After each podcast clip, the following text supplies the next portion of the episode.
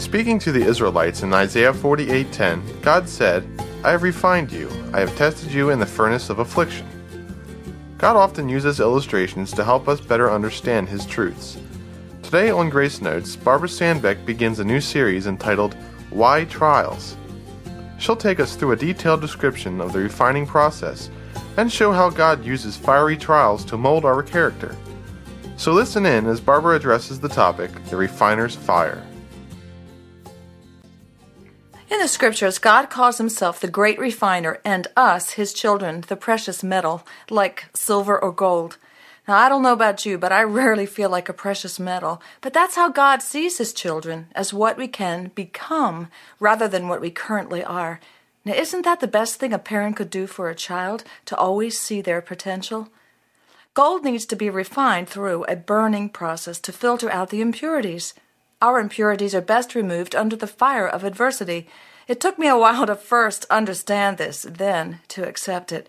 I remember a time when God revealed one of my character flaws to me. I raised my hand up to Him and said, "I've got it, Lord. You don't need to send a trial." But I soon realized that a trial is necessary to permanently affect the change, because once you're done with it, you conclude that you never want to be what you were before, because you never want to go through that struggle again.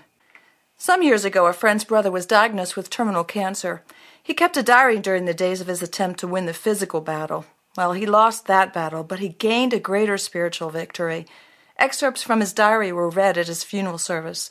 One of his entries was, "I thank you, Lord, for the gift of my thorn. Because of it, I'm not the man I was 6 months ago, and I never want to be that way again."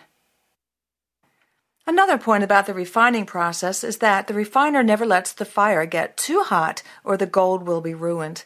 It's not God's intention to render us useless, but rather to increase our faith, to purify us, and to mold us into beautiful vessels. When my husband Dale was in the apprenticeship school, he was required to learn how to weld. In order to prove that he'd mastered the skill, the welded article was placed under pressure. If it held without cracking, he passed the test. Knowledge tested yields learning. It's through testing that our true colors show. In a test or a trial, our inner feelings are revealed. Do we really love God? How do we know this unless we're posed with a situation that makes us ask the question, should I love God in this? In some ways, our spiritual growth is like the weaning process. More time elapses between faith feedings as we learn to grow on what we have, patiently. If we continue to pout over every seemingly disruptive event, we'll never get past stage one. It's thrilling when our first response to a hard time is a godly one. We can't manufacture that on our own. It comes from a willingness to trust and obey God, no matter what. Job succeeded, so can we. My favorite, it's not going to get too tough verse, is 1 Corinthians 10:13. There has no temptation taken you, but such as is common to man. But God is faithful, who will not permit you to be tempted above that you are able, but will with the temptation make a way of escape, that you may be able to bear it. God is able to deliver us. We just need to ask Him. God is able. God is able to deliver.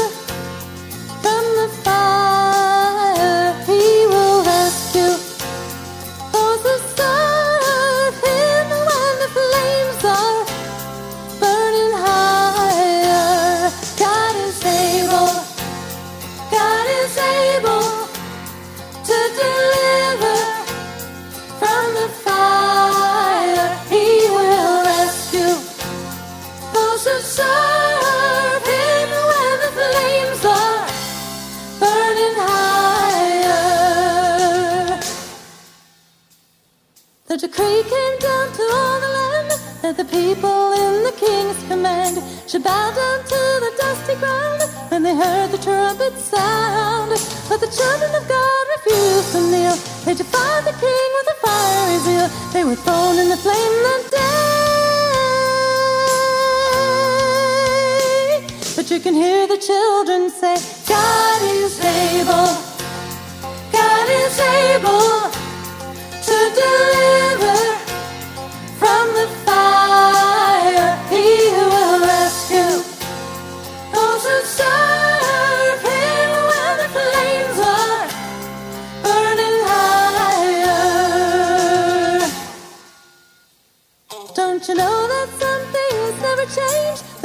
trust, they're still the same. The saints of God must face the test, but you can stand above the rest. Take courage, friend, and walk on through. The Lord's gonna face the fall for you. You can stand on His word and say,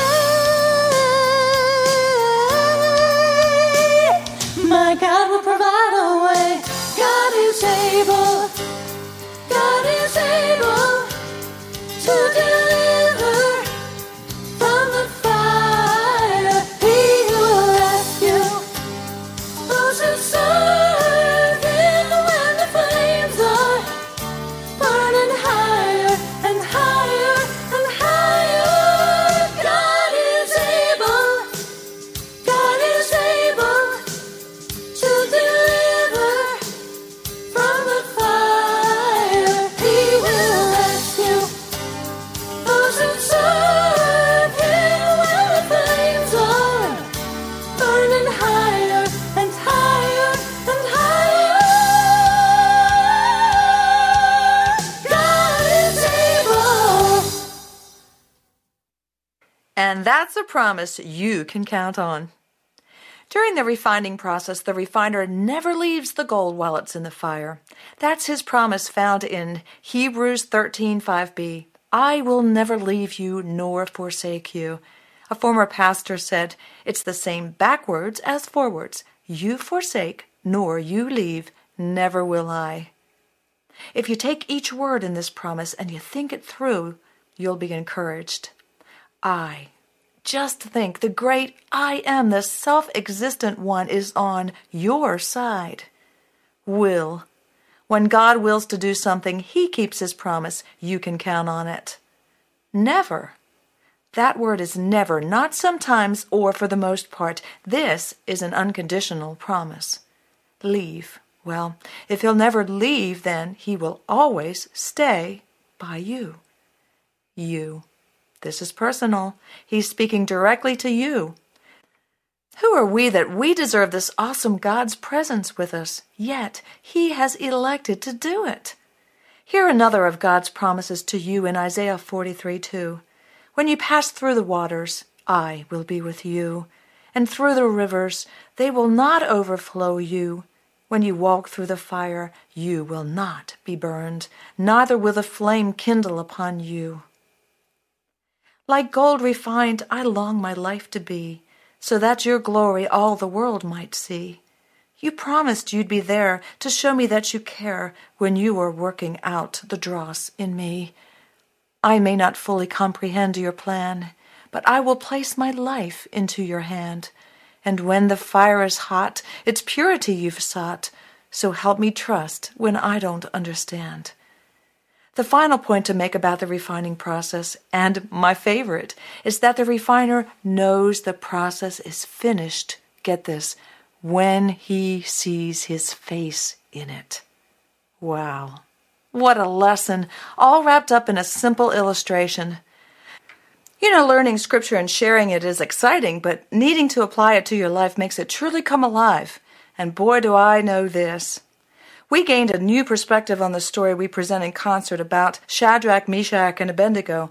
You know, the teenagers who were thrown in the fiery furnace and protected by the fourth man in there with them. One of the songs we present with this concert is called He's Still in the Fire.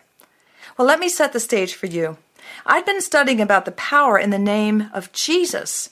In His priestly prayer to His Father in John 17, Jesus prayed, Father, protect them, or your children, by the power of your name, the name you have given me from before the foundation of the earth.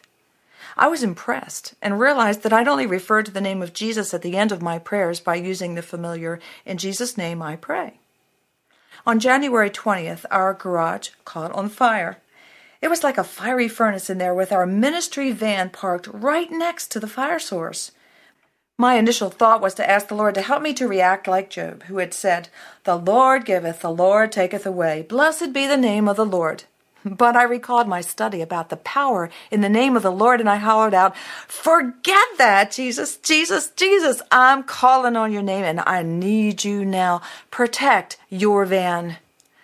Other items surrounding the van were destroyed, but, you guessed it, the van was protected by none other than that same fourth man in there, Jesus.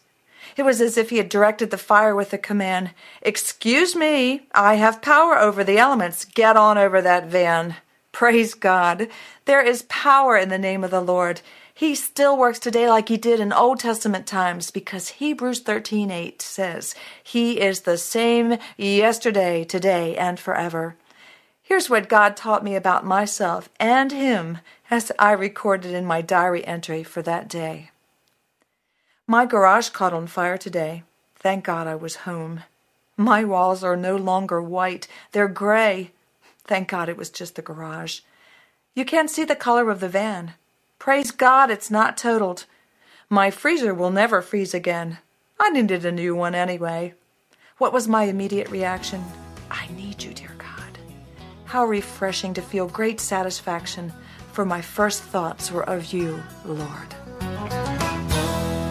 My mama read a story from the Bible long ago about Shadrach, Meshach, and Abednego.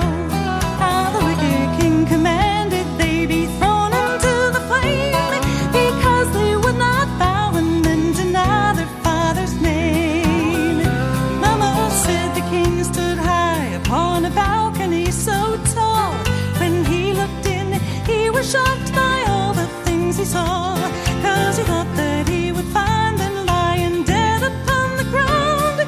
But instead of three, he counted four up walking all around. Then I said, "Mama, wait a minute. There's one thing that I must know.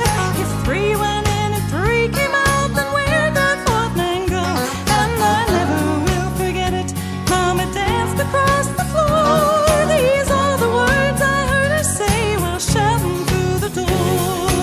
She said he's still in the fire and he's walking in the flames, and he'll be there to help you when you call upon his name, and he can still deliver by his almighty power. While here below, it's good to know he's still in the fire. She said he's still in the fire and he's walking in the flames, and he'll be there to help you when you call upon his name.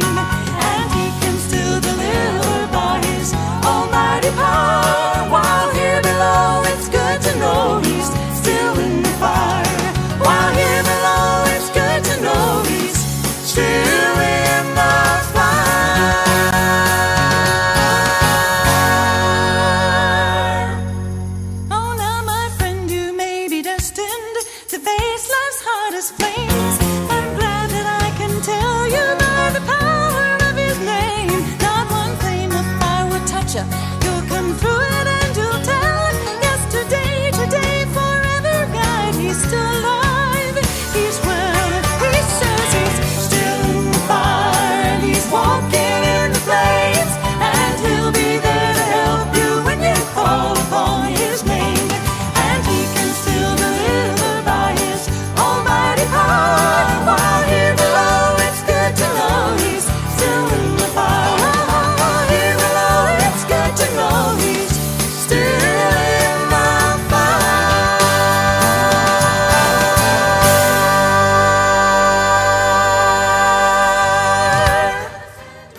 Thanks for joining the program. For more information about this ministry, write to Sandbeck Ministries, P.O. Box 581, Falston, Maryland 21047, or email us through our website at www.sandbeckministries.com. Don't miss our next program. It's sure to be a blessing.